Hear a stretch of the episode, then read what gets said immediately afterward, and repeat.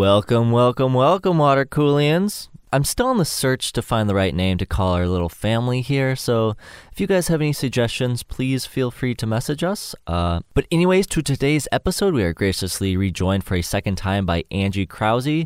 Uh, you can find the link to her first episode, Plastic Bag Rage, in the description of this episode on our Podbean page. It was an absolute pleasure to have Angie back in the studio. As many of you may not know, myself and Angie have been roommates for almost coming on a year yeah about a year uh, and we always have good conversations around the house but whenever you get into the studio in front of a few mics that conversation always seems to become a bit more even you know, when I've had friends on the podcast, we have good conversations outside of this room. But when you get into this room, it's like, holy crap, that's a completely different way, or you've shown me a completely different way to look at a situation. And I think this was, this episode in general is another example of that. On my mind was completely opened up to another way, another perspective of looking at a situation. But for this episode, we had the chance to really sit down and discuss some issues going on in the world. They focus on uh, vanity and judging culture. We were able to have an amazing conversation about philosophy and the meaning of life.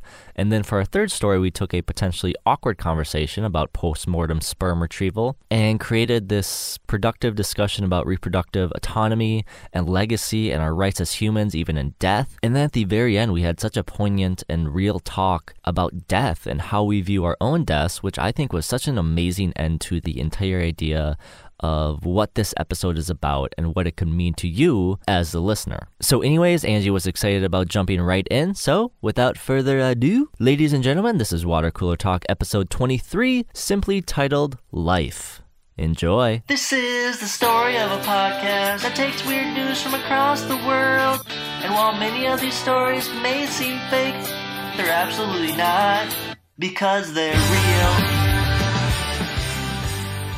All right, Angie, are you ready to jump into our very first news story of the day? I am ready. This is from Boston 25 News, U.S. Two clients of a spa that offered vampire facials diagnosed with HIV. According to the New Mexico Department of Health, two former clients of an Albuquerque spa have contracted the same strain of HIV in parts to a beauty trend called vampire facials, in which plasma is extracted from the client's blood and then injected back into the face, which promotes the healthy activity of skin cells. Ava Shamban, a Beverly Hills dermatologist, states the treatment is a combination of microdermabrasions followed by the application of PRP, which is platelet rich plasma, which is derived from the serum portion of the blood and contains high levels of growth factors, which, when applied to the skin, will stimulate cell turnover. The Department of Health states the esthetician running the Albuquerque spa was prone to using unsafe practices that could spread infections like HIV, hepatitis B, and or C, with many claiming use of unsterile equipment to being a potential culprit.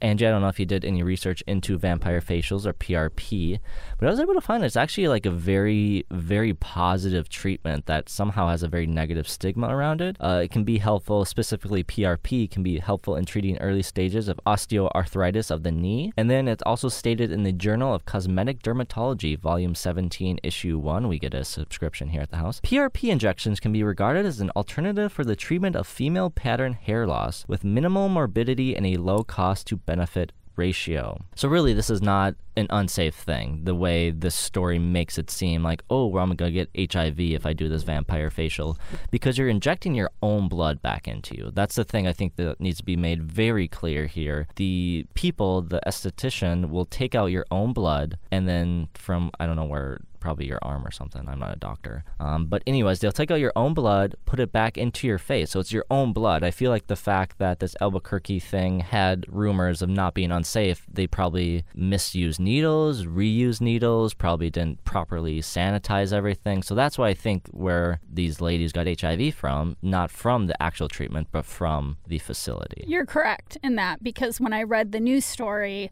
it was specifically talking about the sanitary issue that the tools were not used properly similar to like a nail salon. You know you can easily get diseases that way from a pedicure and a manicure. Yeah, I re- read one story that a woman got HIV from a pedicure pedicure, manicure. Which one is Manicure- the one on the is which your the hands, Manicure is and just manicure. for men. I'm kidding, Adam. It's not just for men; it's for your hands. And then pedicure is for your feet. And I'll tell you what, I know firsthand that actually somebody died that I know from an infection from getting a pedicure. Really? Yes, I went back to my elementary school a couple of summers ago to see one of my favorite teachers. And then I ran into another favorite teacher and I asked them about another favorite teacher who was my fifth grade teacher, which is a really pivotal year for me. That's when my mom died. And it was Mr. Haas. He actually was training for, I believe, a walkathon. So he was one of those wall, mall walker. Excuse Mall me, I got I got okay. tangled up on my words there. And Once you hit 65, people know what you're talking about. I'm not 60. no, once like a listener would list like reach 65, they it. would be like, "I get it. I know what you're talking right about." away, yes, it's a very popular thing among the older crowd. especially in winters in Minnesota when you cannot get outside to walk as openly. But apparently he was walking and then he got a pedicure and there was an infection and he died. So who would ever number one, who would ever think that could ever have happened? But Mm-hmm. it did. Yeah, that's like something else. Yeah, it's one of those things where, and we'll talk about a story later on, the third story of just like just doing your life and then it ends, and you're kind of just like, wow, wasn't expecting that one. Is that how I was going to go? Especially, it's interesting because it's a male. The other point you brought up that's very interesting. So, one of my very close friends, who is also a client, is Dr. Denise Holler. And perhaps she will chime in in our comment section after on social media. But I know that she's a proponent of the vampire facial. And I'm not exactly sure what her specific reasoning is, but I do know that the medical practice that she believes in is, you know, kind of like cures you like. She's a naturopathic doctor. So you're utilizing your own cells and plasma within your own body to cure yourself. So I don't think there is anything inherently wrong with that. To me, the story definitely brings up a lot of different points which come to safety, vanity, when I think even talking like yeah, I think researching it, it seems like a very beneficial thing, but I feel like there's this negative stigma created around it. The fact that it's name a vampire facial.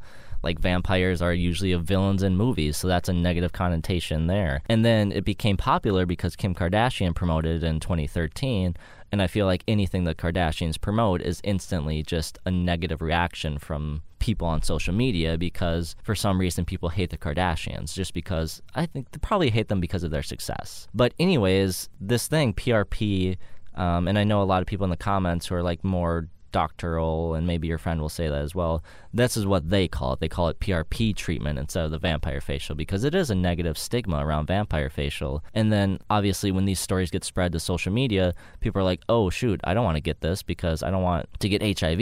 And I think that's very true. And I think people often are just, we talked about this in the last interview in the podcast, people just often read the headlines and they are quick to share information that's not necessarily thoroughly researched to find out.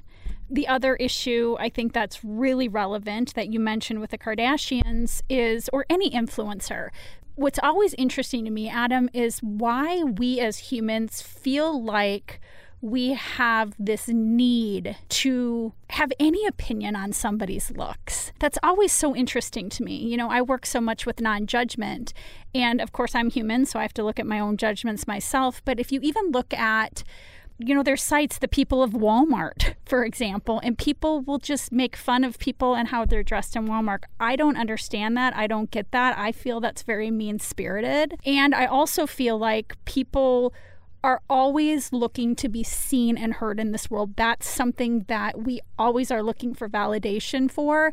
And with Instagram and Facebook and Snapchat and all these new media platforms that are out there, to me, I always look for what is the intention? Why are people posting vanity pictures? And then why are people commenting the way they are?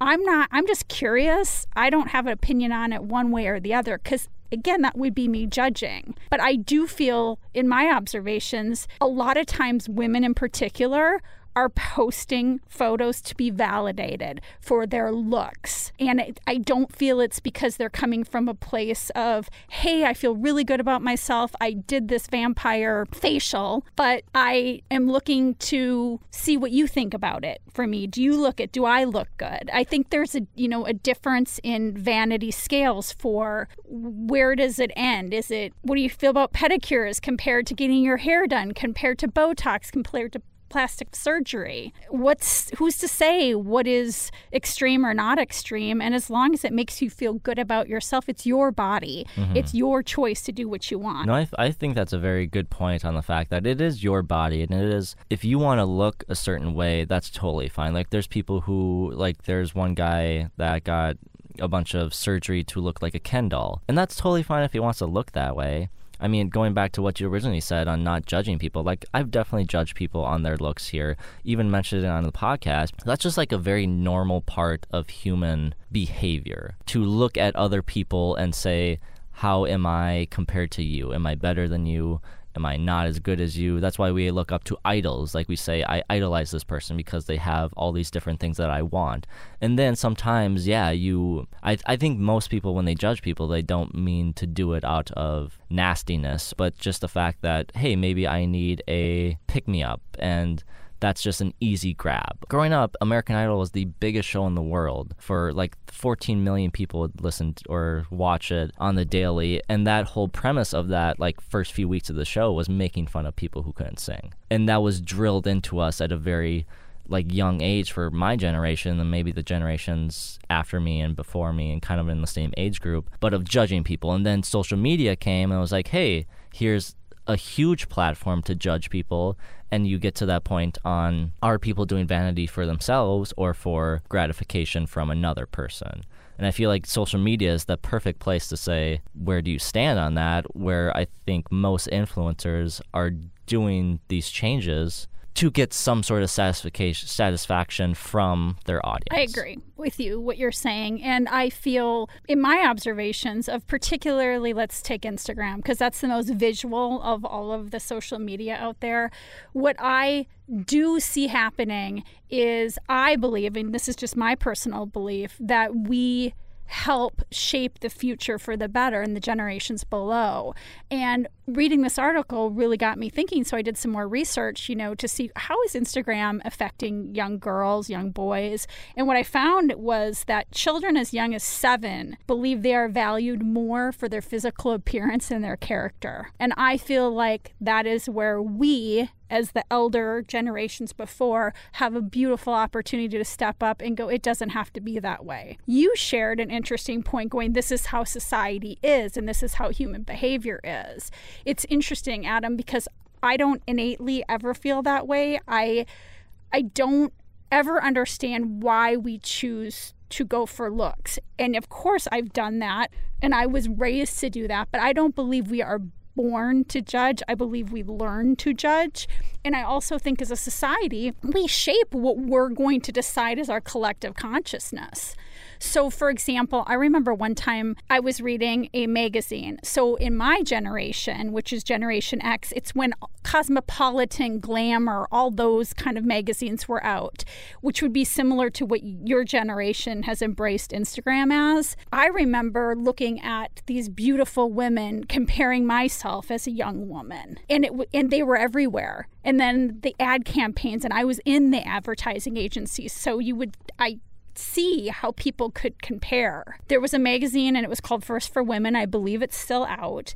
And they had a section that was very similar to what some of the other magazines, like People Who Wore It Better, which I think is very personally detrimental to women anytime you're comparing. She wore it better than her and why, and because why are we even putting that out there. So I reached out to First for Women because the rest of their magazine was actually quite positive at the time.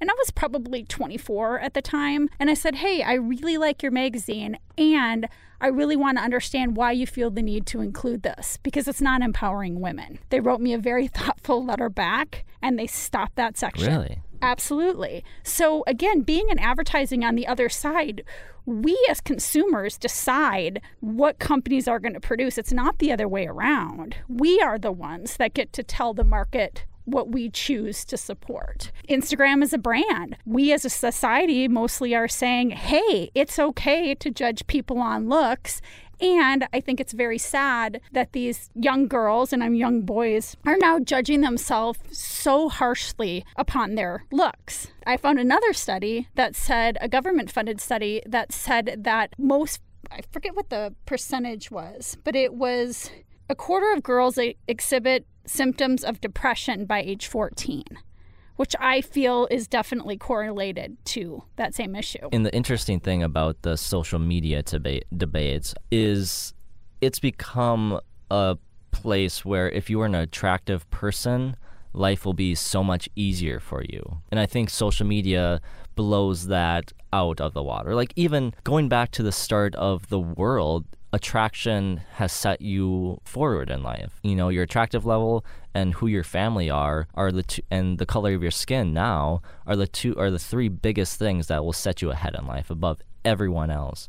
So I think, you know, when we get back to these vampire facials, people just want to feel attractive. And that's just the basis of everything. Like insecurities, many insecurities are born from the fact that you don't feel attractive in yourself. And like insecurities in relationships at work all kind of stem from how you feel about yourself and your outward appearance from yourself. And a lot of times it's more of your inward appearance that, you know, dealing with how you handle the world, how you see the world. We'll talk about philosophy later and just that. But a lot of people think it's a lot easier just to be like, well, I'm an ugly person, so that's where all my problems stem from. When really there's probably a whole host of things, but the world tells you that if you're not an attractive person, life will be much harder for you. And I want to ask you this question, Angie, kind of with these vampire facials with these facilities that are often maybe not up to board. You have, you know, you've heard of all these horror shop for like tattoos, all these bad Botox story, all these bad like surgery stories from people who want that or want to increase their vanity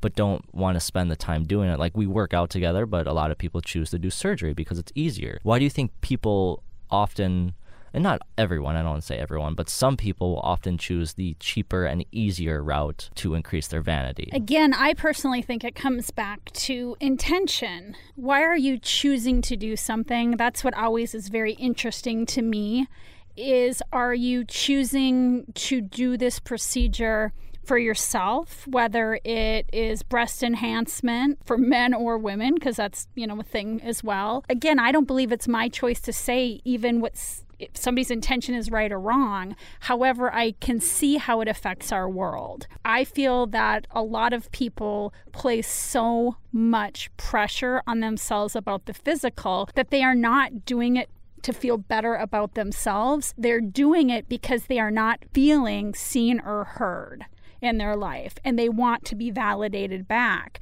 And that brings me to another interesting point I found while re- researching this story is Adam, have you heard about praising groups? I have not, no. I had not either. Apparently, this is a new social media norm that is coming to be. You can hire people, pay people to praise you on social media. And what that might look like is Adam, you're doing awesome in your job. Your mind is so brilliant or wow, your face looks amazing. What kind of a cleanser are you using? And it goes on and on. Apparently, this trend was started in reaction to curse groups. Have you heard of those? I have not, no. I have not either. And that is where people go online and they just fling insults at each other. And it was also apparently started to counteract all the hate on social media. I started thinking about that. How is that so much different, except for the exchange of money, from what people are posting as comments already on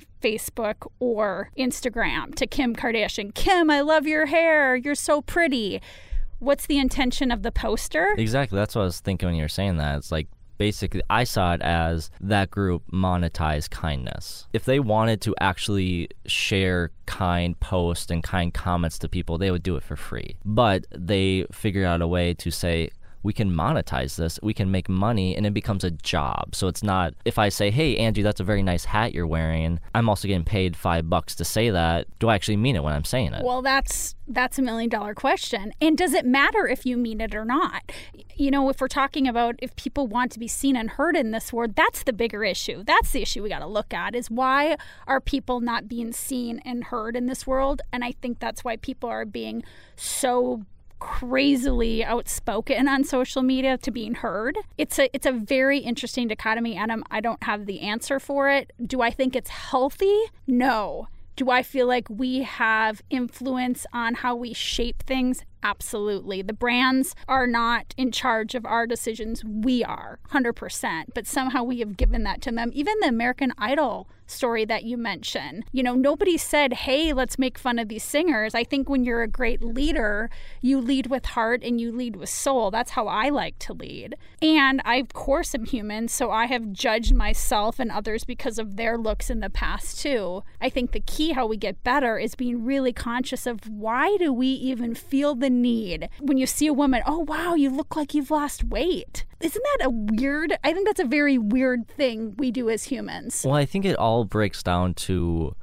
as a human, obviously, you see the world as you're the main character, and everyone else is just the side characters that are supposed to help you through life and help you through any situation that may arise. So you don't always understand the implications of saying to a side character, hey, you know, you've lost weight, you look good, and what that implies, or saying, going up to a woman that may be pregnant and saying, oh, are you pregnant? And then it turns out she's mm-hmm. not pregnant. Yeah. And I think since you're always the main character in your story, you don't always think of the implications that that person is the main person or the main character of their story, and you're a side character that's coming up to them and potentially insulting them in a way. Well said. I don't think most people delve that deep. Like even as we're diving into this right now, I just unfortunately I don't think they do. and it's okay. Like, not to say that you don't have to dive deep into every situation that you come across in the world. It would be awesome if you could, but people don't always have the time. But yeah, it's just being aware that, like we talked about the judging, like, yeah, I've judged people. I probably will still do it, just not even thinking about it. But the fact that when I do it now, I'm actively aware of it and I'll be like, why did I do that? Like, kind of, why did I feel like that was okay? And I kind of break down, kind of do a self assessment of, did it help it didn't help anyone. It made me feel a little bit better but i potentially made someone feel bad about themselves. And is that worth it? And i think that's the important thing on when you do things in the world and when you say things in the world to other people you have to realize is this worth it? Is this benefiting both people? Like you talk about win-win part win-win partnerships a lot and win-win agreements. Are both people in this situation coming out the better and if not, maybe you have to take a step back and look at it and be like, how can I improve this situation? What's also interesting, if we look at it from just an energy standpoint, because that's what I work with in my career, what you will notice 100% guaranteed, and give this a try because it works every time, is if you are saying very hurtful things to yourself internally, for example, like, oh, I look so fat, my butt is getting big, and oh, look at my face and my wrinkles, and you're just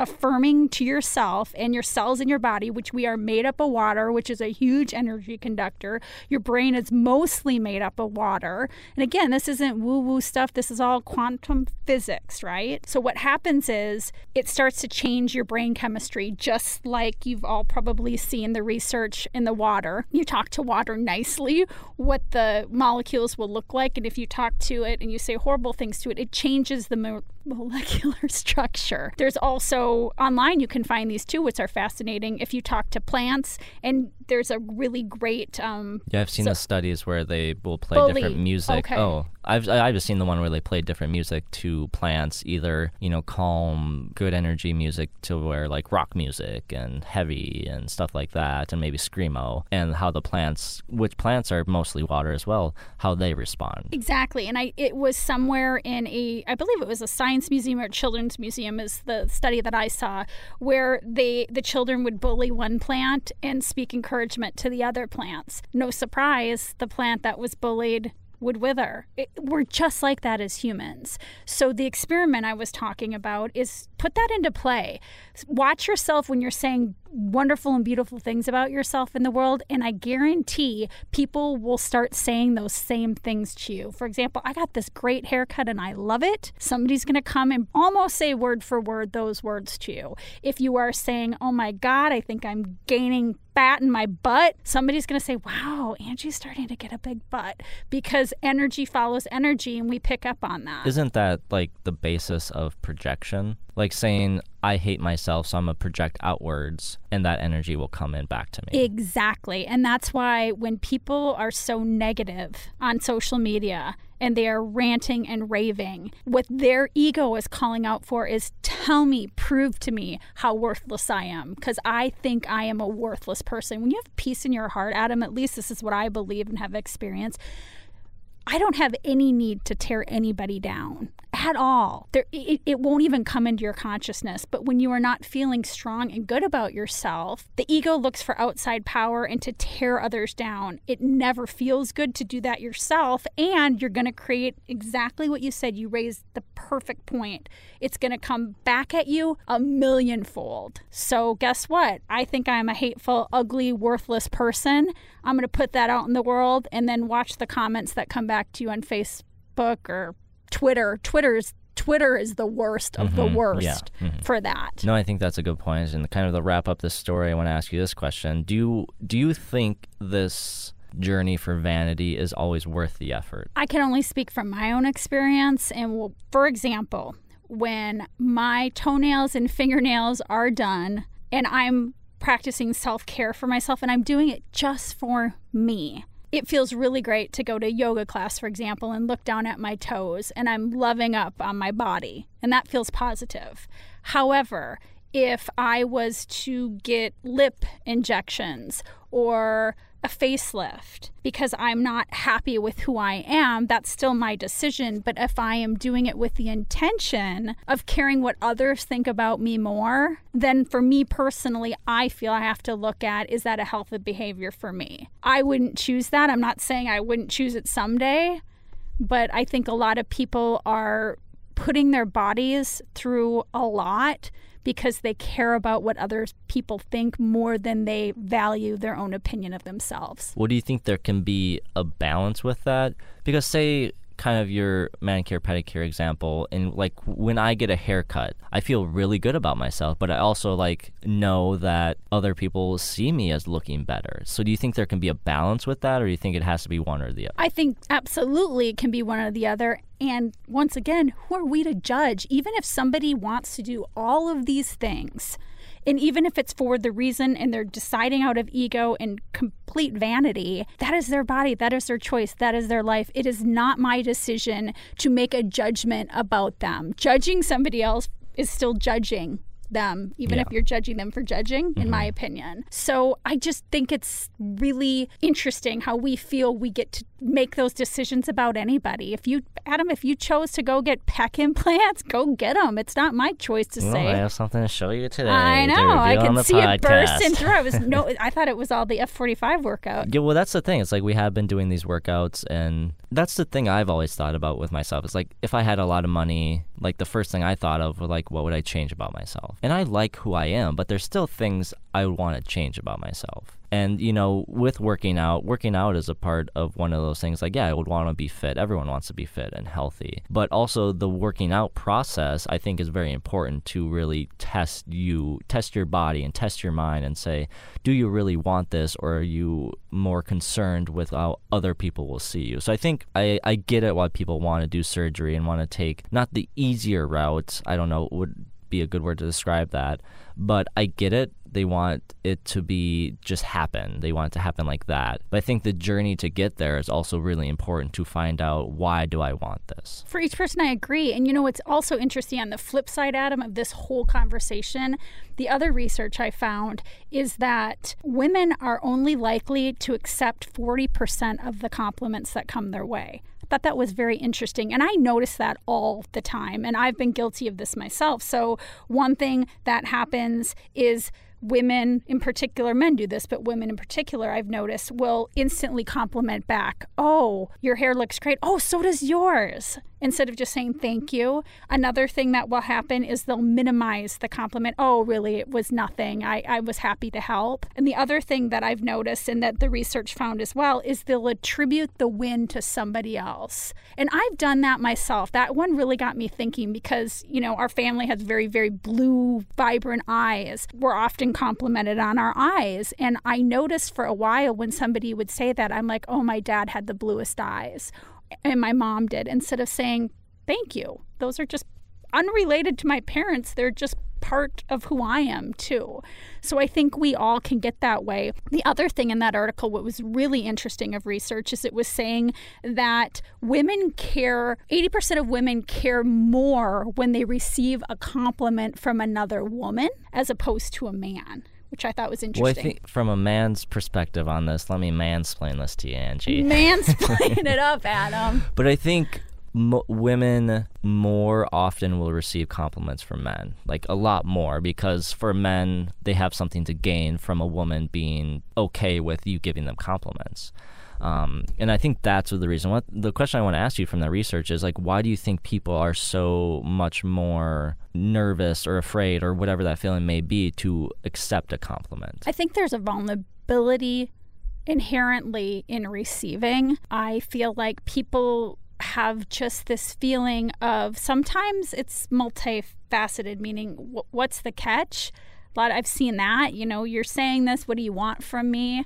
I don't experience that, but I've noticed people accept that. I think the other thing is is we because of social media and how everything's been now, Adam. Again, I can only talk to my experiments, but I'll give you a real life example. So a few years ago, I got in the best shape of my life in my 40s, better than I was even in my 20s, and I was in this fitness challenge. I really worked hard and I was very proud of myself and I had six-pack abs and I was in great shape.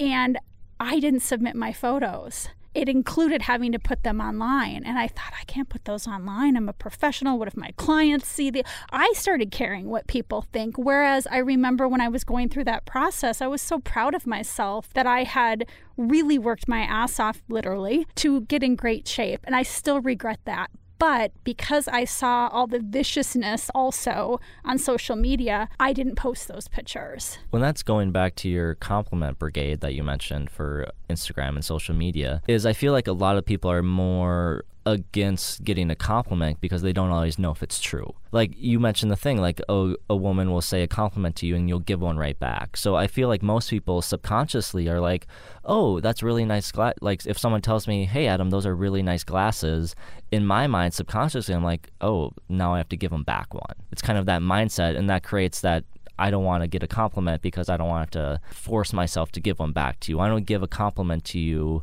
when it's deserved. Not not deserved, but maybe when I'm in that moment to say a compliment to you and when I can actually say it from a place that matters. That's interesting. Well, and I think that also what you're sharing right now also had me thinking and really reflecting on how we choose to view others at certain ages and fashion and I'm you and I talked about this, but I've been updating my website and updating my LinkedIn. I don't care what somebody wears, I care who somebody is. And I'm a professional. I've been a professional for years, and I can put on a power suit just like anybody else and get on a stage and absolutely put my power out there and and that is part of who I am. However, I'm also somebody that you're looking at me right now. How I'm dressed right now is how you'll often see me out in the street, correct? You, I mean you see me all the time. This yeah. is mm-hmm. I'm not trying to be relevant. I wear Converse shoes, I throw on a baseball hat. I decided against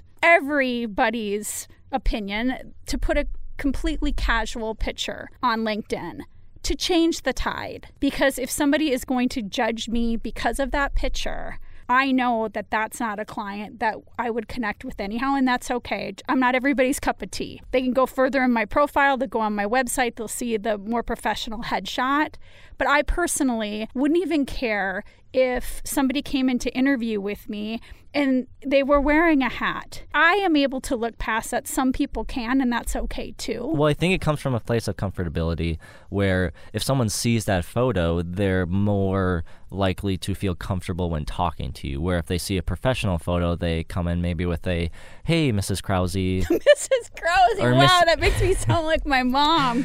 That's but crazy. if they see like a more casual, comfortable photo of you, they'll be like, "Oh, hi Angie, how's it going?" And just that, just even that initial reaction to a photo can very much depend on what you're wearing. Like I've when working with bands, like we've tailored photo shoots to elicit responses. So I think that's very interesting to kind of say, well, certain ways you dress can also affect how people perceive you. And going back to all the going all the way back to this vampire facial thing is like your vanity is super important to how people perceive you. And I feel like that's why people often put so much weight into what their vanity is because if you go out like this, people are going to be like, "Oh, how's it going?" They're going to be more inceptive to interacting with you. Where if you just went out with pajamas and your hair not done well, and people are going to be like, "I don't want to talk to her. She probably has something going on." So I think that's why people also are like really just into, "I want my vanity to be the best it can be," because interactions completely change the way you look. And going all the way back to what we talked about with attractiveness and stuff of that nature. That's really that's really a good point, Adam. Very good point. And I think if you look at what everybody's doing out in the world, that's exactly how we are. If you see somebody, when, when I see you all spruced up, if you will, I'm sure you elicit a completely different group of people that's attracted to you. I know I've done the same. I know for a fact for me that you see me when we go out and work. Sometimes I do not put on makeup, I am dressed down for exactly the reasons that you talked about. I don't want to be engaged. I'm such a connector and I put so much energy out the other way that that is my do not disturb sign. And people wouldn't even recognize who I was those times. And I'm sure that's how your bands are or you are. All, yeah, there's been plenty of times where I'm just feeling myself and you're feeling good about yourself and feeling, putting out that positive energy, projecting positive energy. Where I'll go out, like more people will smile at me. I'll get better deals at restaurants or something like that. And then other times where I'm not feeling myself and no one really notices me. So I feel like people everyone has those days and has those times where you're on both sides of the board and you kind of get that high those endorphins or dopamine is released when people are smiling at you when you're getting things for feeling yourself. And that's why people are always chasing that vanity because they're like well i want that feeling. It's kind of like an addiction. You're addicted to people treating you well. Interesting. Okay. So you're defining that as the vanity, whereas before you were talking about how you were feeling good. So, from an energy standpoint, if you're feeling good and you're putting that energy out, you're going to attract that same level of energy back to you. It's more about the feeling as opposed to the vanity, which traditionally people will connect vanity with ego. And not bravado ego meaning i'm the best ever but fear okay. right so yeah. i need something yeah, kind sense. of reflected back at me so when you're feeling yourself and you're feeling the most like yourself for example i'm feeling like myself right now in this very moment because of what I'm wearing, because of just who I am, because I'm talking to you and we have a relationship professionally and you're also my nephew. So we're going to have a different exchange than if I wasn't feeling myself and I was so concerned about what you thought of me. No, that's that's a very good point and something like I've been trying to figure out for the podcast because a lot of people will start in that mindset on like worried about what I'll think of them because I've been doing a podcast since 2013 basically that's what six seven years so i'm comfortable in this setting but not a lot of people when they come in they're not used to talking on a mic talking even having these conversations. So they come in with a little more nervous energy and they want to be like oh am i doing this right? Am, is this going well? Is this going or is, is yeah is this going well? And then you know, sometimes it doesn't create the best discussion. When really, yeah, it goes down to if you're feeling good about yourself, if you're feeling good about the conversation and the connection we have, you're creating and putting better things out to the world. Agreed. And I think you do have a really genuine talent for that, Adam. You put people at ease. You put me at ease. And I know you, and there's still those healthy butterflies that come up because I'm still, even in this conversation, putting myself out there. I don't care what people think, not in a bad way, but I'm being myself. And I have a company that's Be Your Brand. So I better damn well walk my talk if I'm going to ask the global leaders that I'm working with to do so. But do I absolutely care what people think at other times? Without question, because I am human. I think the key, as you mentioned before, is finding the balance. And when you meet somebody, and I think your guests experience this because I've listened to a lot of different podcasts, you make people feel safe. And when people feel safe, Adam, they'll open up and they will share more and more and more with you. And you can people can feel that in the interaction. And that's what uh, I've talked about with a lot of guests. It's kind of the conversation after the mics turn off, which will always be kept private, that's the most special to me because we've just shared maybe an hour, maybe two hours of having this really developed and productive conversation. And it does, it opens up people. People feel safer to share who they are And then that conversation after the mics turn on are some of my favorite moments. Probably my favorite moment of the podcast is just being able to connect with someone on another level when it's just me and that other person. And that's really important to me. And I'm so glad that gets to happen. And it makes me happy to do the podcast because I get to have those moments. But yeah, it's, I think it's very important for people to kind of just take a step back and say, the world doesn't give a shit about you. You're the only one who gives a shit about yourself. Because once again, you are the main character in your story. Side characters aren't going to be a big factor. They'll come into your life and affect your life in certain ways, but at the end of the day, you're the main character and you have to give a shit about yourself. I agree with that, Adam, 100%. All right, I would like to welcome to the show for her second appearance on the podcast, Angie Krause. Angie is a respected global leadership consultant, presenter, facilitator, and powerful leadership intuitive, in which you can connect by visiting her website, www.angiekrause.com, or searching Angie Krause on LinkedIn. Those links will also be included in the description of this episode. Angie, you stopped by last time for the episode Plastic Bag Rage, where we focused on discussing generational divide, managing rage in your local supermarket, and our racial bias towards robots. That episode came out almost 10 months ago, and listening to the discussion other guests have had on this podcast, how have you changed the way you've taken on the process of being a guest on this show? The response from the last podcast that you and I did together was extremely positive and it brought up thoughts and questions that you nor I could have ever thought would come our way. And it was all just from that very organic conversation. It really made me realize at a deeper level what a big platform this is to help people really stay in their souls. And that's the kind of feedback we were getting. I never thought about that way. I took away this. I'm eh, using it in my life, my family, my business.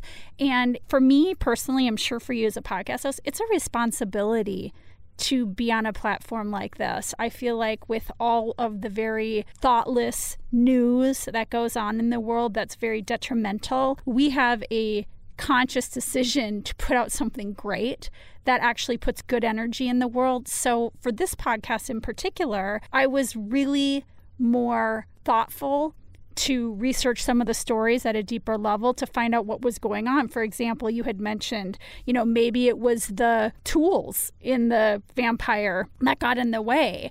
What if you hadn't caught that? What if I hadn't caught that? Then all of a sudden we're putting out on the airways that these vampire facials are causing HIV, which is not true. So I feel like that's one way for sure. Angie, one thing you strive to do is work with integrity driven and impactful leaders what's your opinion on what makes a good leader? Or is it is that something that's you can't really define? Everyone has their own different abilities that make them a good leader. I think that you're correct in what you just shared. And again who's to judge what great leadership is? For me personally and professionally what i honor and what i value very much in leaders is leaders who have compassion and leaders that realize how connected we all are. So, in my business, I'm a global leadership consultant presenter, facilitator, meaning that I work with clients from all over the world and I very much feel and believe that we're all connected. So it doesn't mean just because I live in the United States that I don't take great pride in being an American.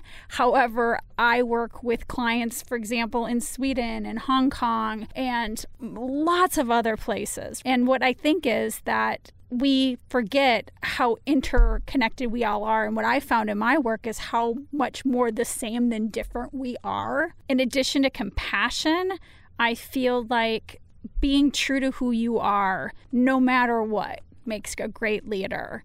When you feel comfortable in your own skin and you are on this planet doing and being what you were meant to do and be on this planet, for me, there's nothing more beautiful.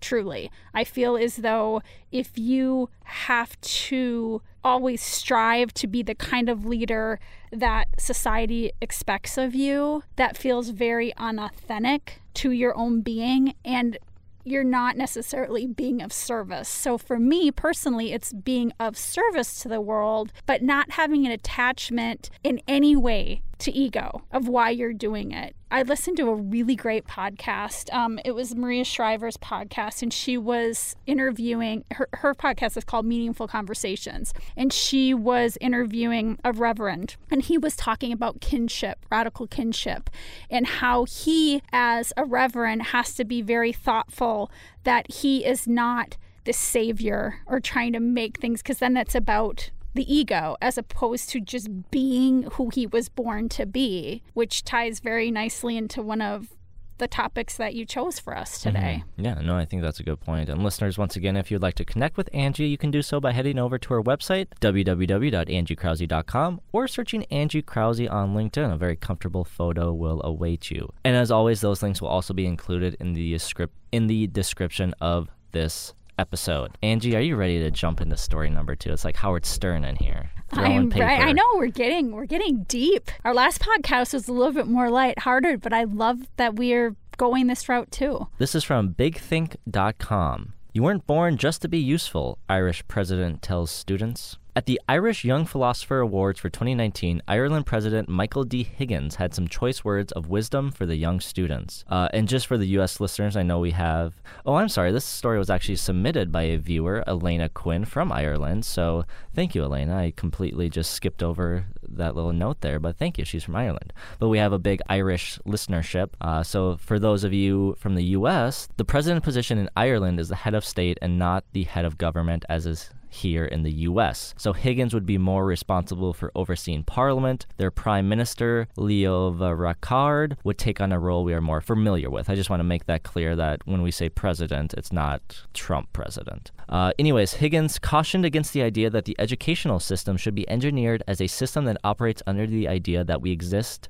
to be made useful. He went on to say, Talk of a knowledge society and the demand to enable our young people to meet its needs has come to dominate our view as the ultimate aim of a secondary education. We need to be careful. Many leading philosophers, pundits, and teachers throughout the later half of the 20th century have echoed the same sentiment as Higgins, declaring that the education system has lapsed in its initial purpose set out in its development. Higgins continues in his speech too many policy lobbyists have, often unknowingly, unthinkingly perhaps, accepted a narrow and utilitarian view of education, one that suggests we exist to be made useful, which leads to a great loss of the capacity to critically evaluate, question, and challenge. Angie, does what Ireland President Michael D. Higgins said hold merit in our world? Do we need to create an educational system that relies more on philosophy rather than the maths and science? I feel there's a lot of that in our education system currently in America. I can't speak to how it is in Ireland and other places. What I love about this story and your listener that graciously Elena, yes, Elena, really great, thought-provoking subject because again, it makes us realize how more alike than different we are, and it's balance for me, Adam. I always look for balance, and I feel as though what we're even teaching in our elementary schools and our junior highs and our high schools and at the college level and master's level would be so well served to reflect the times of today. So I remember one of the podcasts you were talking about student debt with Brian Grossman. Yes, yes and that was such an excellent podcast, Adam, because your generation and what you deal and are straddled with debt for college is far more than my generation was or the generations before us. So a lot of Generation Xers and boomers and golden age don't even understand the level of debt. I just talked with a client who is in $250,000 of law school debt. That's insane. Young kids, you from going over to California or excuse me, Colorado, Colorado State, State yep. you were in a lot of debt from one year. And I do think education is worth investing in. However, at what cost if you always have that hanging over your head? So, what are you actually garnering from your college experience? I think so much of college is about the outside experience as just as important as the classes. And I feel like what's missing is where we are now in America, again, can't speak to the rest of the world, and financial budgeting and life skills of that nature, boy, would we benefit if college kids, high school kids, before they made the decision to go to college, learn that. I feel like really being up on par about journalism and media would be a required course for everybody starting at the elementary school level because now we live in this supposedly fake news society which there is fake news, but there's also damn good journalists out there. And I feel as though how we consume news in my generation to your generation to the older generation is completely different. How can we all understand where the others come from? I think that would be a great class. And again, that's more about a philosophy. It's people exchanging ideas and learning from each other. I think that's great learning. Just critically thinking about how situations occur and how they can be solved is really important. And for this specifically, I know he had mentioned, you know, people shouldn't be just cogs in a machine. I feel like it's very, very important for people just to exist. Like, you don't need to exist for any one reason. Just exist in the world and be a part of the world. And I know that's very hard to say when you, you know, you can say, well, I got bills to pay and I got, you know, things to do and I need to. Just existing doesn't solve those things for me. I need to get a job. I need to get an education to get an even better job and all these things. And it's hard to really look at just existing, especially in, once again, we can't speak to the international listeners, and I would love to hear what they have to say for this. But from the US, we have been kind of in the situation where, you know, the American dream, let's go from there. The American dream was the fact that if you work hard enough, you can get anything you want in life. And now, through generations and generations and generations, it's been built into us that work hard and you'll get what you want in life. Like, we even had this discussion before. Like, it was always in my mindset on you have to have a very blue collar sort of mindset. You have to really work hard to get what you want. But no, you have to work smarter. And I think we've talked about this in the last episode with you is work smarter, not harder, because that's the importance of it. Going back to just existing and being, that's not always possible. That's what you would want in the world, but it's not always possible because we're not always given the time to deal with like difficult situations. Like if you go in debt from school or if you go in debt from medical reasons, you're fucked. Like there's not much you can do to get out of that. You have to completely change your life to what you may have wanted just existing to now this life of I got dealt a shitty hand and there's not much I can do. My life is now on this path because of just being dealt this shitty hand and I can't exist. I need to be the person that solves this path or gets to the final conclusion mm-hmm. of this mm-hmm. path, pays off this debt, for example, and I can't just be who I want to be. And I think that's something that is just very negative and something I've always been against. Just in like you know, like we've been saying, it's like we can't speak to our international listeners, but I feel like there's this concept in America, and I'll ask you your opinion on this, where it feels like we're always focusing on how to be happy and not what that means. Simply being. Exactly. Well, you're speaking my language because obviously be Your Brand is one of my companies, and I work with leaders to be more and do less. And I feel as though we are in a very much doing, doing society. And in order to make your dreams happen, I believe you have to have the doing and the being work together. But what I've noticed is that if you are doing, doing, doing, doing, doing, and you are not being good to yourself and you're not being good to the world in the process, then what's the point of that? And I feel like your point of you really don't have to do anything really is beautiful because there's this beautiful quote, Adam, that says, If the only thing that you did today was breathe, that would be enough. And I love that quote because just the exhale of energy and just you being on this planet is a gift. And I feel as though we always have to be in motion and going towards whatever we think we're going for. And I think that's, and that I think that's a very American mindset. I think that is, and I don't know if other countries feel that way, but to me, that feels a very U.S. American that feels very U.S. American mindset of what I talked about the American dream. You always have to be going to accomplish what you want. Your value is determined by your output. It absolutely is. And I can speak, you know, I can't speak to every country, but I can certainly speak to Asia because I've got clients there and I've worked there, and they are equally pushing themselves. Those kids, I mean, those kids have such high expectations on themselves at four years old, five years old, six years old. It's not very much different to what we have in say in New York where kids are or parents are fighting to get their kids into the best kindergarten. You know, we've set up this competitive situation in education when really I believe education comes in many forms. What we're doing right now is education. We're sharing ideas. And I feel like what was interesting about the article that you shared is that they also talked about history. And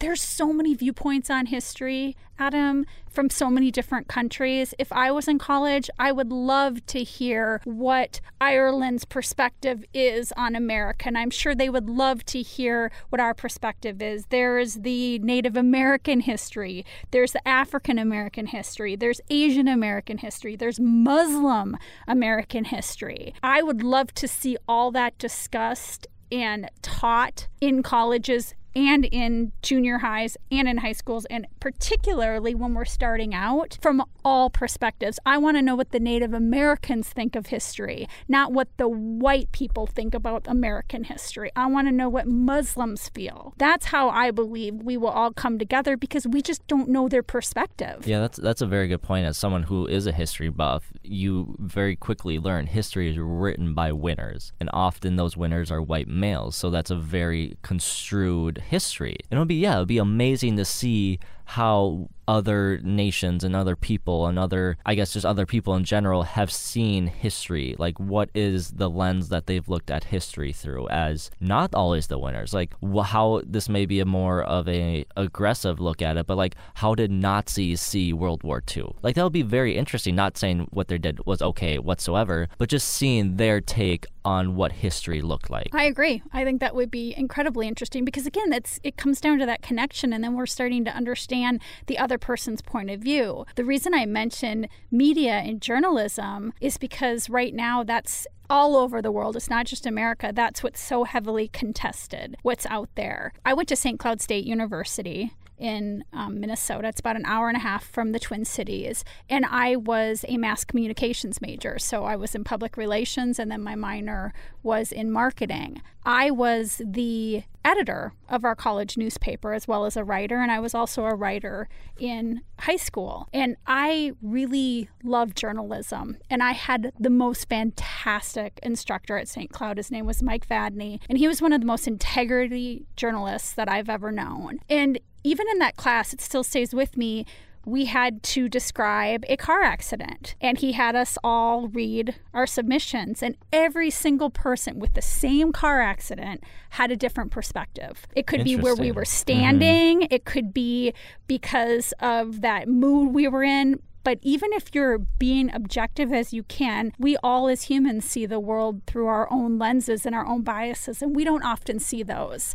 So anytime I see any of the news, the, the mainstream news, Fox News, CNN News, that's not, in my opinion, that's not the traditional news that I grew up with. You know, that was when the the 24 hour news cycle started, and then everything changed. And I know you've talked about that. Media used to be the watchdog of government. And mm-hmm. now it's become propaganda for both sides of government. And I don't think most people realize that news stations are businesses. And same thing what we talked at the beginning of this podcast with brands. We as a consumer shape. If you don't like what you're seeing on the news, you have the ability to change it. They are going to follow where their consumers are going. I, I very much agree. And I liked how the perspective on the car accident because, yeah, it's like you have no idea. I think, you know, Sarah Silverman had mentioned something on Armchair Expert with Dax Shepard on, and I had mentioned on the Quality Under Pressure podcast when I was a guest on there. It's like you follow love, you go to what you're comfortable with. It would be, I would love to have a white nationalist on the podcast just to see their perspective.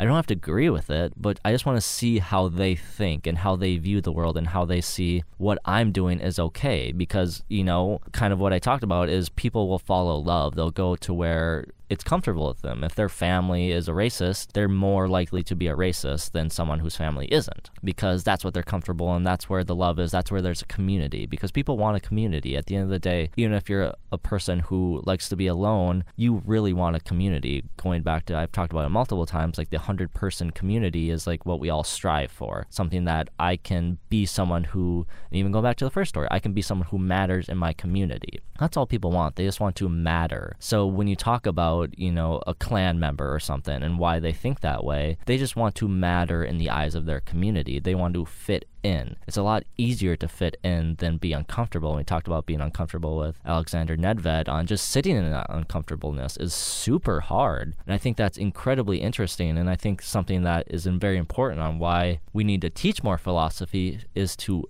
ask questions like that and have the conversations that those questions may elicit. I think that's I think that's really really right on the money. The other thing is is on Netflix and I'm blanking on the name of it right now.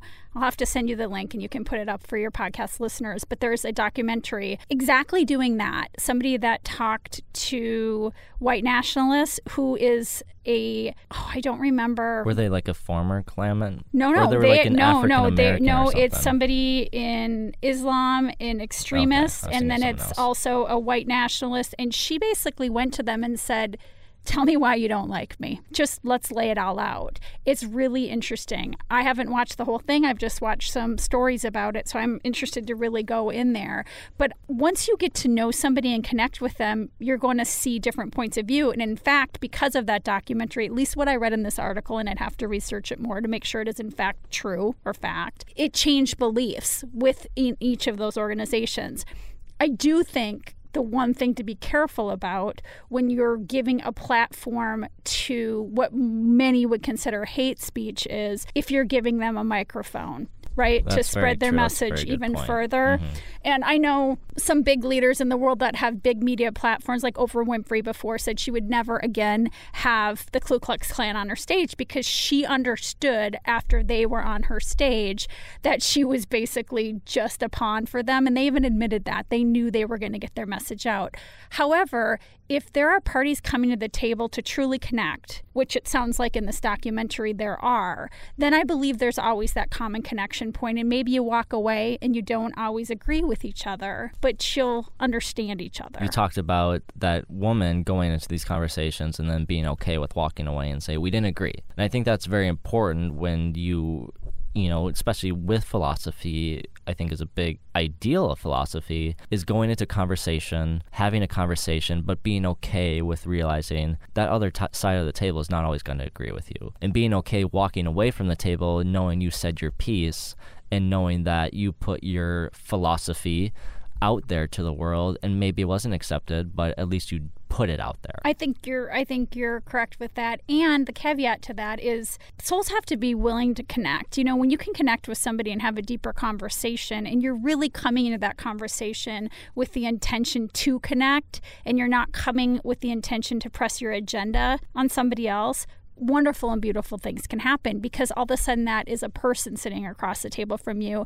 And exactly what you said is people want to feel a part of something. That's why a lot of these young men are joining these extreme moves. It's not because they believe in the cause, it's because they are lost souls. And there is a way that we can come together, I believe, as a nation, as a world. It's sad to me that people feel they have to go to these extremes to feel a part of something.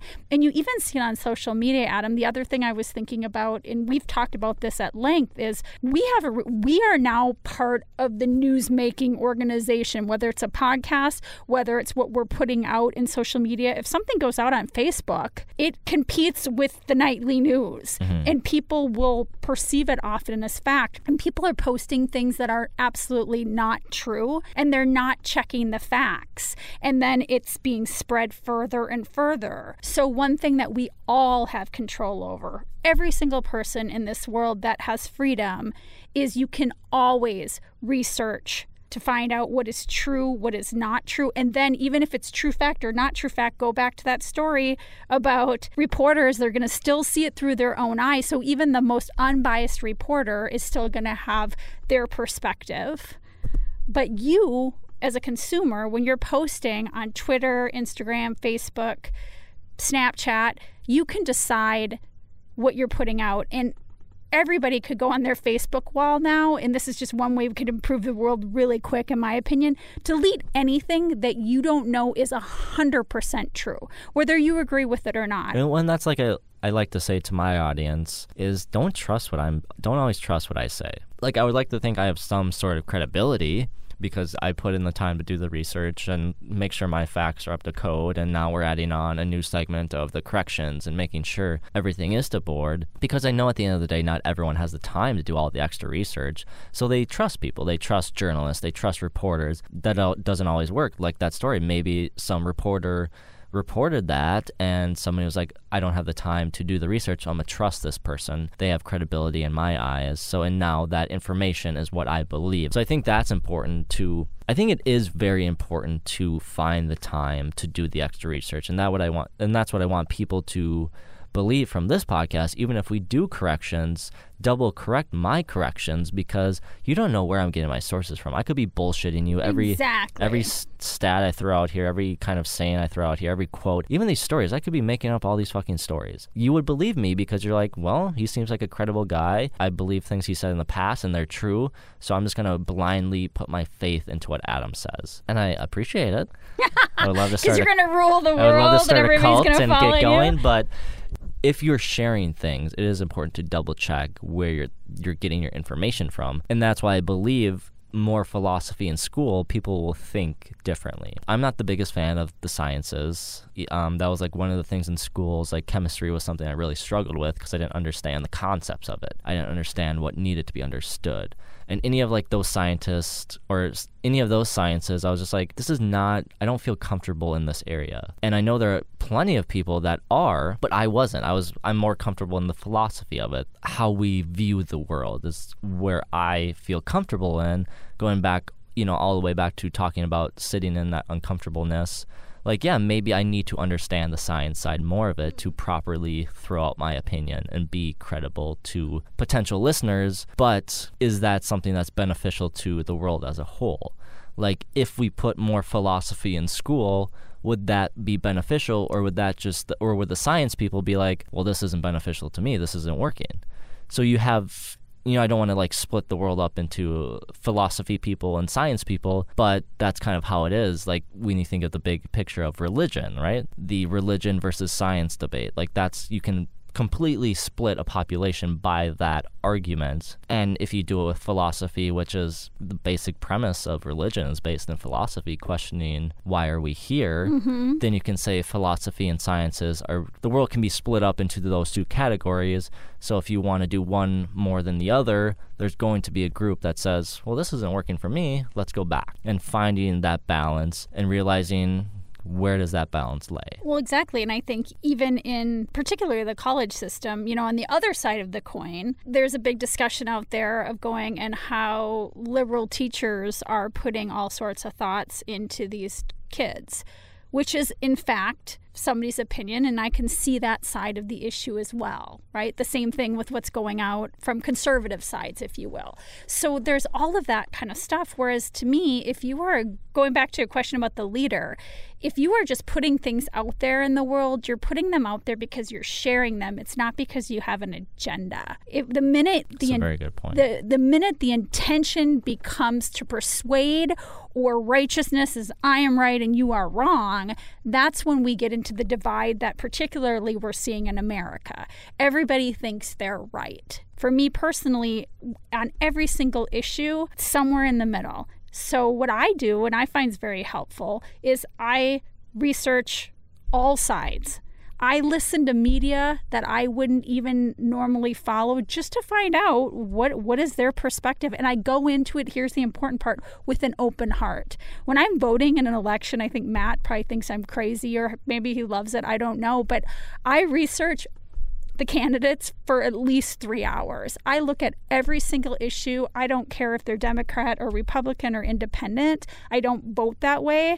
I really do my best to be an informed voter, but that's just what works for me. But I don't think we do that. I don't think I think everybody's so busy. They think they're so busy they don't have the time to research like you said. They just take things at at value, but it's the most important thing you can do in my opinion, don't put out anything unless you know that it is fact and it is not backed by a propaganda on either end of the coin and listen to other people that have the complete opposite view of your own. That's how I get better every time. Don't throw the baby out with the bathwater. You might not like Stephen Colbert's intro in his monologue, but he does a really good interview. There's just, you got to balance things out. I think there's always information there. I know. I think that the very Stephen Colbert is a very good interviewer, and reminded me of um, Howard Stern. Speaking of Howard Stern, he was just on Conan's Conan O'Brien's podcast, and I was never a fan of Howard Stern because it was very visceral radio.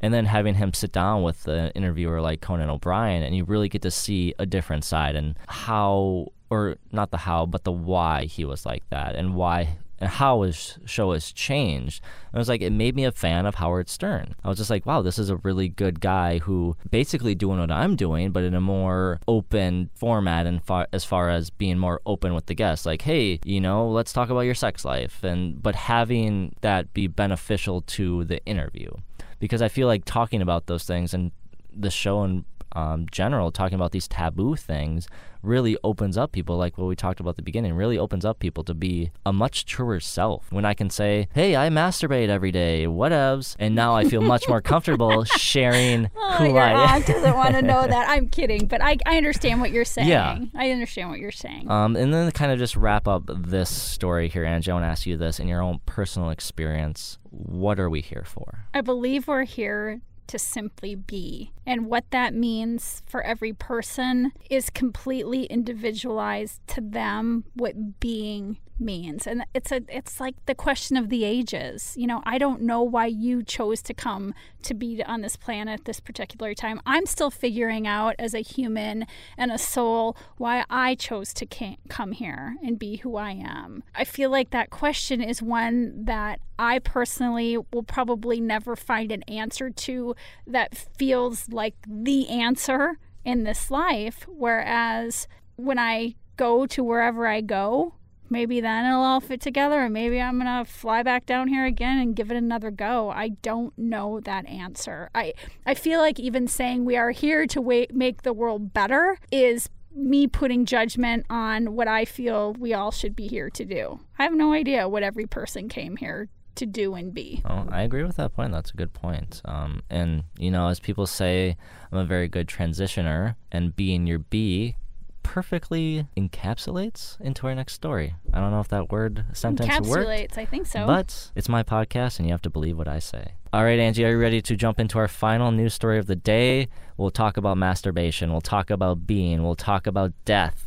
This is from the New York Times. Parents of dead West Point cadet can use his sperm, judge rules. New York Judge Justice John P. Colangelo, a lot of J's in That's there. like a tongue twister. has ruled that the parents of Peter Zhu, a West Point cadet who was declared brain dead after a skiing accident, can use sperm harvested from his body with no restrictions, which would grant them. Peter Zhu's parents, the opportunity to, to fulfill what they had described as their son's lifelong desire to have children and continue the family name. Peter was declared brain dead on February 27th, and because of his organ donor status, his body was kept alive until March 1st, allowing his parents to obtain a court order for the retrieval of his sperm to be used at a later date. Yong Min and Monica Zhu, Peter's parents, stated in their filing Without obtaining sperm from Peter's body, we will never be able to help Peter realize his dreams of bringing a child into this world. This is our one and only chance of fulfilling Peter's wishes and preserving his incredible legacy. In his ruling, Justice Colangelo stated, Who, if anyone, should be given the authority to determine the disposition of Peter's genetic material now preserved in the sperm bank? The answer, he said, was Peter's parents. He continues Even though Peter did not expressly state that he wanted his sperm to be used for reproductive purposes, should his parents choose to do so in the future, it would not do violence to his memory. Lauren Sydney Flicker, a bioethicist, an expert in post mortem sperm retrieval, what an expert that is, said requests to retrieve the sperm of a dead person are not shockingly rare. Most major medical centers receive a few such requests each year, usually from a romantic partner of the deceased, but many doctors do not know the procedure is possible and there are no databases that track it nationwide. During the testimony, Peter's parents testified that they had not taken any concrete steps to prepare to use the sperm, that they had not begun looking for a potential surrogate or potential eggs, and they had not retained a physician to assist them with these matters in the current time of their request. Flicker stated that the most, Flicker once again is the expert in sperm retrieval from dead people. Flicker stated that the most hospitals that agree to retrieve a dead man's sperm limit how long they will store the sample because they're averse to creating a child out of grief. And I want that to be very vocal in this discussion as creating a child out of grief. She continues If a couple has lost a child, it is generally found upon by fertility clinics for them to go to the clinic to have a child that they see as a replacement. I just spit everywhere. you can always find someone who will say yes, but to find an ethically savvy fertility clinic, I think it would be a challenge. And what I said, I think here what Flicker states at the end is a vital to the potential why to this story. A mother and a father just lost their 21 year old son they had to bury their kid and they're obviously in grief. They obviously have this gigantic hole in their heart and they want to fill it. And I feel like it's a situation where they think that by using Peter's sperm to fill that hole, oh, jeez. oh. by by oh, using Peter's genetic material to fill that hole, they think it will be okay. And here's the thing I want to have kids once in my life, but I don't want what I just said to be a binding document that if I die early that my mother can retrieve my genetic material. I feel like the parents are using Peter's desire to want kids one day as a reason to violate his body quotation marks around that to once again try to replace him. I can absolutely see how you see it that way. I can. I thought you did a really thoughtful and very compassionate description of this story because it is truly it is sad. Somebody lost their child. And the reason you and I are laughing and giggling is obviously we came off of that last story. And levity is such a great way to bring a sense of perspective on things that are sometimes really hard to talk about. And I think that's important and I don't think that's a level of disrespect you see it as the parents are actually trying to replace Peter with this, which would be their grandchild, to, yeah. to, to fill up a hole in their heart, so to speak. But here, what about? I feel like nothing I've read about this has mentioned the kid. What about the kid? Like, we are not thinking about this kid whatsoever. We're just thinking of what would be good for these two parents. Like, this kid is going to grow up without a biological father, mm-hmm. which we've seen the results of not growing up with a biological father. Sometimes it works, sometimes it doesn't. It's mm-hmm. more likely not to work. And then the question of why, going back to the last story,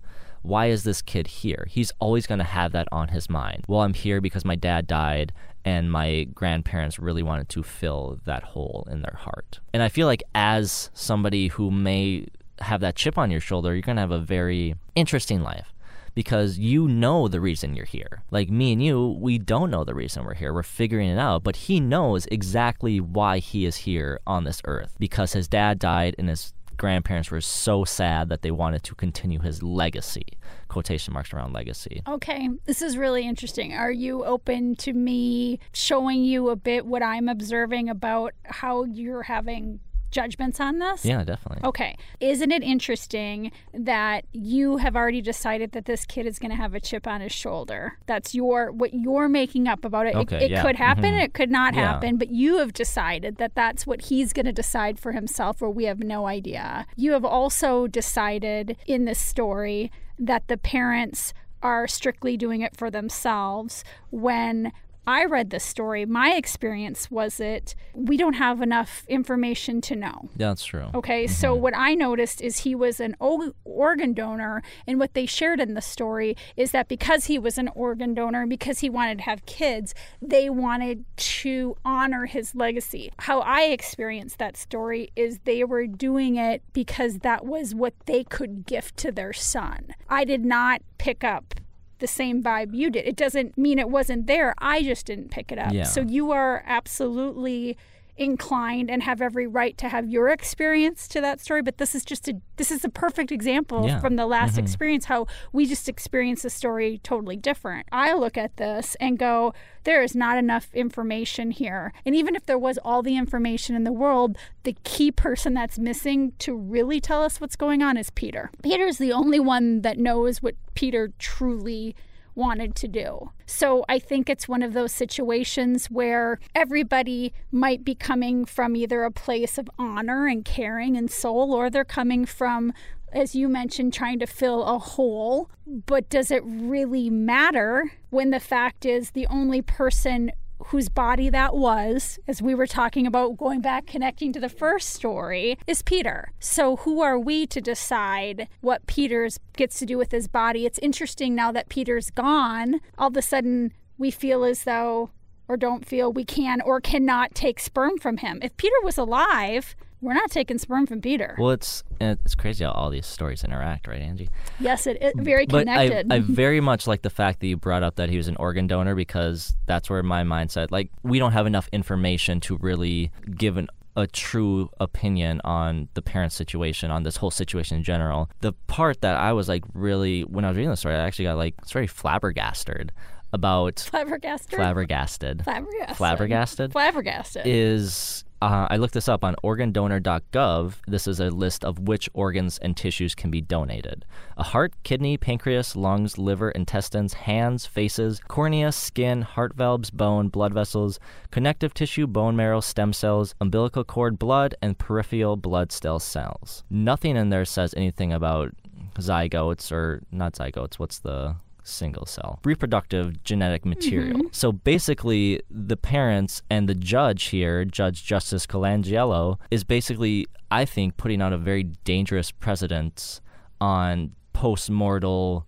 donation. I do not think it's okay that this happened. I think I'm very, I'm, I understand the reasoning for it, but I'm very, like, just Peter has no choice on maybe Peter really didn't want kids and that was just something he said to appease his parents. He comes from a Asian family where having a family and having a legacy and the thing that the family mentioned a legacy multiple times. They mm-hmm. want to continue his legacy. And some people, I don't know if Peter and you know, Peter's dead. We don't have his story. But some people don't want kids, and sometimes their parents really want them to have kids. So now we have a legal judgment that says if someone dies and they said once that they wanted kids, for heaven forbid, knock on wood, if I died tomorrow, there is audio evidence that I want kids. And so my mom can say, Well, I really wanted grandkids from Adam. Now she can come and take my sperm mm-hmm. from me.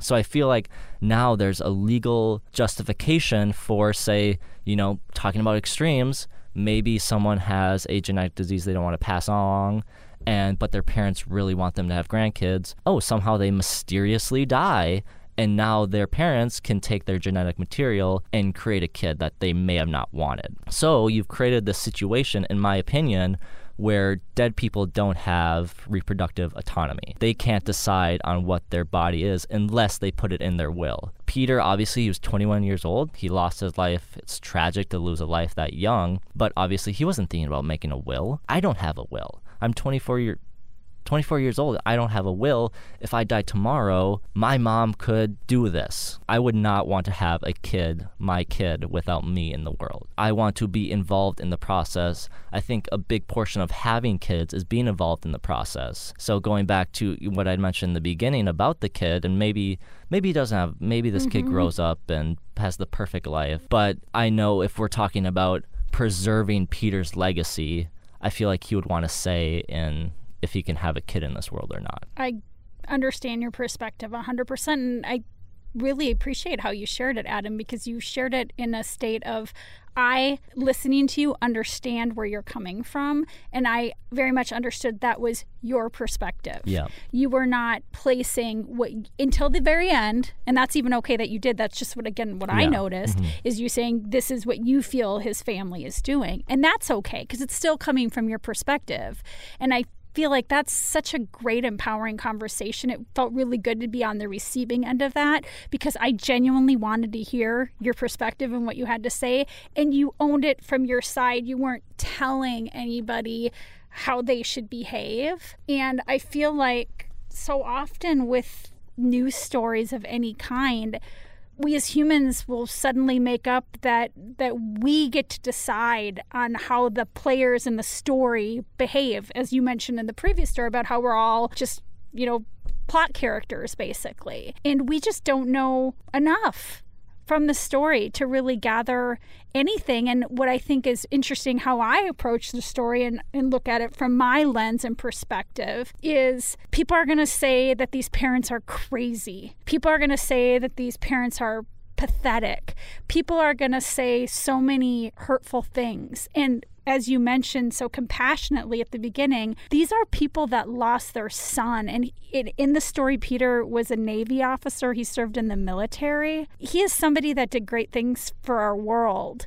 And I think that's where we all have an opportunity to go, hey, I might not agree with what they're doing, but I understand it. And if I was in their shoes, I could see how that might happen. And who ultimately gets the say on that? Jury's still out, right? Because Peter's gone and he's the one that would have that say. But I get what you're saying personally. So now if you die, I'm going to tell your mom, like, don't try and go get Adam's sperm. And here's the other interesting question the story begs to me how does that happen?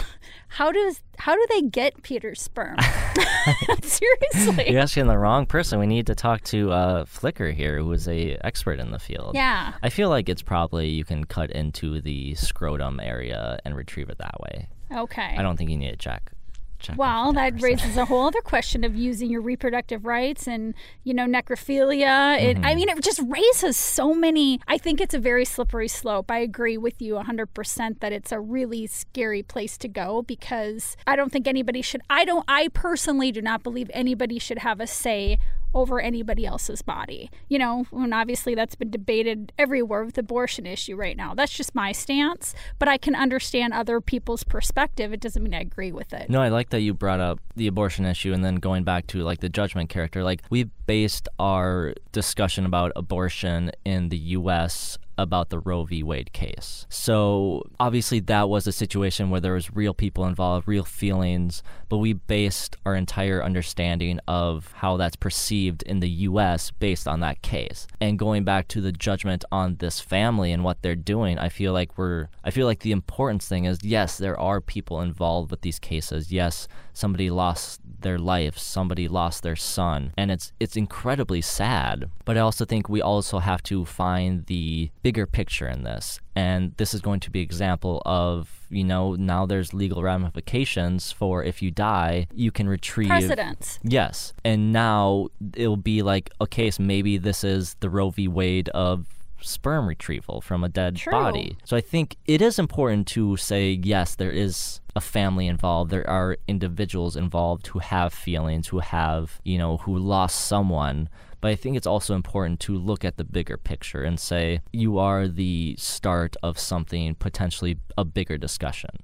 And obviously, the family's going to say, well, it's not worth it. You know, if the future we get to a point where we figure out the ethical way to handle this situation, the family's going to be like, I don't give a shit. I lost my son. But I think outside of that and looking at the lens from outside, it's kind of like this is a very important. I want to make it very clear this is catastrophic that but that this happened, but it's very important that this happened and that mm-hmm. this situation happened in this way to continue this discussion and figure out what is the ethical solution to a situation like this. I think you're very, very on the right track with that because it does create a Pandora's box that could be open, that could be quite dangerous. And as you're sharing all that, what comes forth for me is if the decision makers in this process could sit down at the table like we are sitting here in this podcast and have the kind of exchange that you and I are having, what a different world that would be. We share different perspectives, but I don't know about you, but I feel like you heard and understood my perspectives and I didn't feel judged. No, same way. It's felt like you were actually listening to what I had to say and were taking like I understand where he's coming from, but that doesn't mean I have to agree with you. Just because I understand where you may be coming from and maybe yeah, you did say some good points. I'm like, "Oh yeah, that made me think a little bit." That doesn't mean like going back to that second story, that doesn't mean we have to at the end of the day agree on our stances. Cuz this was one of the stories like once I read into it, I was like, I, there's a good chance that me and Angie will disagree on how we see the story and our perspective. Like even just like writing out my research, I'm like I want to have like a good understanding of what I'm going to say because I feel like we are going to disagree on this. And I want to come from a place of facts and be like, this is what I believe based on what I've researched. Mm-hmm. Because then you're not like, well, you're just bullshitting and your opinion doesn't have any, doesn't have any legs because you're just going off of your opinion and not really going off of a factual opinion. So I think that's important too when people come to the table is they come with the correct information that actually doesn't always prove their point, but at least backs up their opinion. I, I agree with that. And I also think that if you just came to the party with just your opinion, for me personally, as a listener, I would listen to hear your opinion too. And I would not choose to judge it as right or wrong. That's just not how I operate. mhm. But I can understand how that would be. And actually, I think we agree on, we actually agree on this issue. I do not think anybody should be taking anything from this kid Okay. At all. Yeah. Th- I mean, there's no question. I'm very, that's my belief. I'm very firm in that belief. Okay. What I'm Yep. sharing is I can see from just from what I know from I read in this story how the parents could feel one way or the other. And for me, the bigger issue is this is a great example of how I see we all read into stories with our own points of view. Yep. I picked up a whole different mm-hmm. vibe than you picked up, Dogs barking in the background. than the dogs barking in the background. No, I think that I think that's yeah, very good point. And like sometimes you just get so caught up in your own opinion that it's hard to listen to the other side. It's hard to listen to say someone like I see this as a different perspective because you know when you get into the situation of this is my perspective, it's hard to see like you're kind of with blinders. You're kind of just look looking straight ahead like this is what I believe and this is why you know going back to the example of like racist an example of that. They're like so in their lane that it's hard to see other things to the left or the right. And it's hard to focus on those things because you're just like nah i'm just gonna keep going my way because this works for me. But does it? You know does it work? You look at what's going on in the world. I don't think it ever works for our world when we don't choose to see and connect with another person's perspective. And it can always be done in a respectful manner it's a choice you know that's the way i see it anyhow is you can choose to go in with the intention to connect or divide. And just sometimes reminding myself, why am I here? I'm here to connect with Adam. I'm here to hear him. I really want to learn. I learn, Adam, I always learn from you. That's why I love this podcast. But even sitting down with you in this format, I learn whole new levels of how you think. And it's fascinating. And you challenge me and you challenge my beliefs. I love that. Some people don't. Some people just like to go the way they're going in life and they don't want to hear what other people have to say. And that's okay too for them. I don't have judgment on them for being that way. I just choose not to be around people who don't want to see the world as connected because for me personally it's very draining. yeah no that's that's an incredibly good point. and kind of to wrap up this story, in the article they mentioned the ethical debate that we've been having here in this situation. So I want to pass the debate off to you with the questions that they had provided. Is it a greater ethical burden to prevent someone from having the opportunity to be a father by passing along their genetic material? Or is it a greater ethical burden to have a man father a child without his consent that he wouldn't be around to raise? I think both of those are ethical questions that none of us except for the person who is in question, in this case, Peter, have the right to answer. It's only his ethical question because it is his body, his life, what he chooses to do. Everybody else can have an opinion on it, but it's not, I do not believe, our place to say. That's that's I think that's a good wrap up for kind of what we have both kind of thought for this story is you're totally in this story in general we're allowed to have opinions on a story like this but we don't know. We're not the people involved. We can't be the final sayer of this. And that's why i don't agree with what justice colangelo said on this is my final ruling. This is what based on the evidence i believe. I mean we have no idea what peter actually wanted. That's why i feel like it's very important that you know you have a will and that says if peter had a will that says i don't want children or i do want children we wouldn't have, be having this discussion right now. Because legally he would have said, "Hey, this is my decision after death," and that's why I feel like wills are so important. I don't know if you have a will. I do not. Maybe this will spur us to get It's and put all together being a left will. to you. All my fortunes, Adam. You're going to you. But I think it's important that maybe this is opening the door for people to actually sit down, no matter what the age, no matter what the health condition, and put down a will because you don't want to be in a situation like this where two people in the basement are discussing you after death and what your family Mm. decided to do with your body. So maybe that's the premise for me, or the final idea of me from the story is do your will, people. You don't want to be in this situation. You want to be, you want your body after death to be respected. And I think that's the biggest thing because respect is a huge thing for me. When I die, I want to be respected in a way that I would be happy with. If I came back to life for some reason, I would be happy with the way people treated me after my death. How would you like to be? Do you want to be buried? Do you want to be cremated? What I would. there? There's this. Originally, I wanted to be cremated, and once again, this is not a binding contract. It may change. I don't want people to be like, "Oh yeah, you want to be cremated." I would like to be cremated, but I've also been hearing of this thing on you can like compost yourself, and I think that would be very interesting. I don't want to be. This is the one thing I know, and I will always know. This is my. This is a binding will. Is I do not want to be buried in a casket. I don't want to, my Okay. body to be buried in a okay. casket. I'm glad I know that. I'll remember that then. Yeah. I mean, knock on wood, I'll go before you because mm-hmm. it would completely shatter my. Yeah. heart if I ever had to bury you in any way. But I appreciate you sharing that because I had no idea. Yeah. w- What about yourself? I definitely would want to be cremated. I love the idea of you were talking about you can come back sustainable, if you will, as a tree or somehow being able to contribute. I don't care where I am because I'll be gone. What I care about is the people I left behind find comfort in knowing that I am at peace. So for me, I'm not one that finds peace or serenity in graveyards or cemeteries at all. I've never felt the connection or spirit of people there, except for other spirits, obviously, because of my spiritual Yeah, gifts, if mhm. you will. I also do not like the idea of a casket at all. I think it's a it's an interesting that's a whole other podcast, Yeah. Adam. We could go on forever on that. Well, that's we had this discussion when Chris Bales came for his second time on the podcast. Is like the aspect of death, and like the reason one of the reasons I don't like a casket because I feel like it's a binding close to your soul. Your soul's stuck in that casket for the remainder of eternity. Where if you're, I don't, why did I? I almost said baptized. If you're cremated, or if you're compostable, or if you're just thrown into the bottom of the ocean, at least your soul has the room to go wherever it needs to go. So that's kind of where I that's kind of what I see it. But then also the other aspect and what I mentioned in that Chris Bales podcast is it's totally okay if that's what you prefer. Just because it's not important to me doesn't mean it doesn't matter. Because people, once again, they have different perspectives on how they view the world and what lens they view the world with.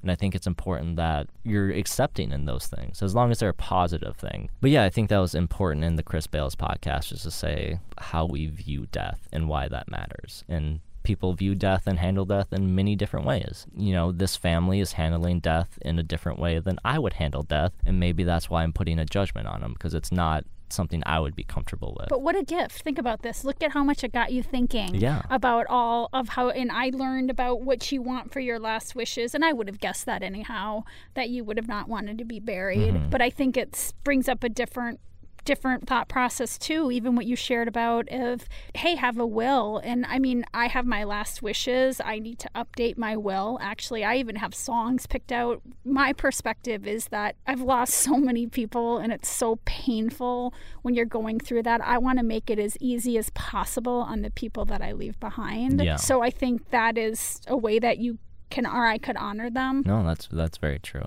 Uh, Angie, I want to thank you for taking the time to come back and share your perspective about some of the strangest and most interesting news stories the world has to offer in a fun and meaningful discussion.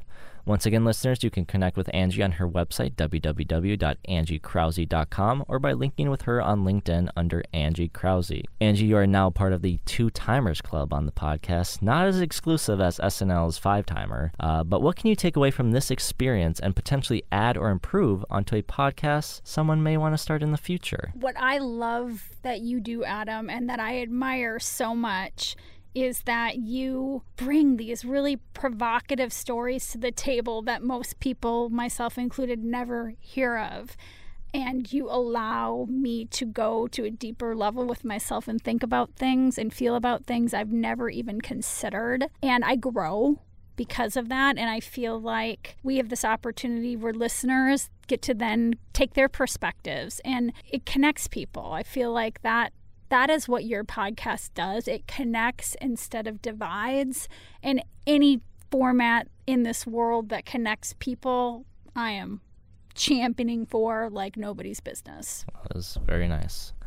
Um, and as always, thank you to all my listeners for listening to another episode of Water Cooler Talk, the only such podcast on the internet, hosted by myself and guest hosted today by Angie, where we take the strangest and most interesting real life news stories from around the world and just try to have a good old conversation about some of the ideas discussed in those bizarre news stories. And once again, ladies and gentlemen, if you'd like to reach out to the show with a strange local news story, as Elena did today, uh, big thumbs up to Elena, or big applause to Elena. I don't know what sounds better. Or if you just want to share some of your own comments, you can do so at watercoolertalkpod at gmail.com.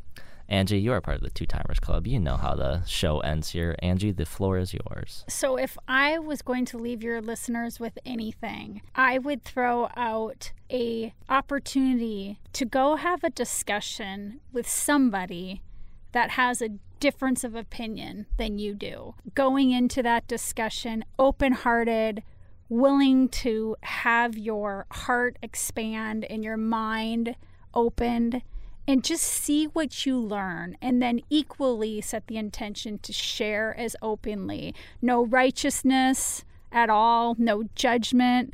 Just remember that we're souls and we're connected and just to come together. And in fact, Adam, I think that's what being is all about to answer your question before to just connect and be with each other. This is the story of a podcast that takes weird news from across the world. And while many of these stories may seem fake, they're absolutely not because they're real. Hey, hey, hey, this is Corrections Corner. Uh, as I mentioned in the episode, I want you as a listener to view what I produce as a credible source because at the end of the day, I know you may not always have the time to double check what is said in an episode. And the whole concept I wanted of water cooler talk to be is to take what is being said during an episode to have an informed and productive conversation around the symbolic quotations on that water cooler of life. Either you know talking with friends at a bar talking with family around the dinner table or talking to coworkers around a water cooler or a microwave or however uh, that dynamic may work. So hopefully this portion of the show will keep me to a higher standard in providing you a as credible source as possible so Let's jump into the corrections for this episode with Angie Krause. In the first story, I had mentioned the American Idol had a viewership of 14 million. Well, I was way off on that. At its height, American Idol had a viewership of 20 to 30 million people per season, with season 6, won by Jordin Sparks, having a viewership of 37 million. Also, in that first story about vampire facials, Angie had mentioned a few different statistics related to how children as young as 7 believe they are valued more for their physical appearance over their character and that was sourced from TheGuardian.com. You can find it there. She also mentioned how women may react to being complimented, and that can be sourced from Inc.com. In our second story, Angie had mentioned an episode of Maria Shriver's podcast. That episode is titled Father Greg Boyle Shares the Meaning of Radical Kinship, if you guys want to check out that episode. And then she also used an example from a Netflix documentary from Brene Brown called The Call to Courage, if you guys want to watch that on your Netflix. And maybe even share your Netflix password with me. I don't know. It's, it's your decision on that one. And then also in that portion of the story, Angie shared the quote If the only thing you did today was breathe, that would be enough. That quote is attributed to Yumi Shakugawa, and the correct quote is Sometimes it is okay if the only thing you did today was breathe. And then, to close out for our final third story, I talked about reproductive cells wrongly stating sperm was a zygote. Sperm and eggs separately are actually gametes, and a zygote is the combination of the two after fertilization. And then to finally wrap up the corrections for this episode, Angie asked how might someone go about retrieving sperm postmortem? Uh, this is directly from the Wikipedia page about the process. No matter what your high school teachers say, Wikipedia is a pretty good source. I mean, they they source down their sources, so I trust it. Anyways, this is what it said. Gametes have been extracted through a variety of means, including removal of the epididymis, irrigation or aspiration of the the vas deferens and rectal probe electroejaculation. That sounds very interesting. Uh, since the procedure is rarely performed, however, studies on the efficiency of the various methods have been fairly limited in scope. So, once again, thank you guys for listening to another episode of Water Cooler Talk. It has been such a freaking fun experience doing this show, and I'm so excited for you guys to see the new changes coming and just the just just the process of trying to create the best possible show for you guys to enjoy. Uh, and hopefully, the new format is something you guys do enjoy. Let me know. You guys know the email watercoolertalkpod at gmail.com or connecting with us on Facebook, Instagram, any of those social medias, and just letting us know what you think. But, anyways, until next episode, peace.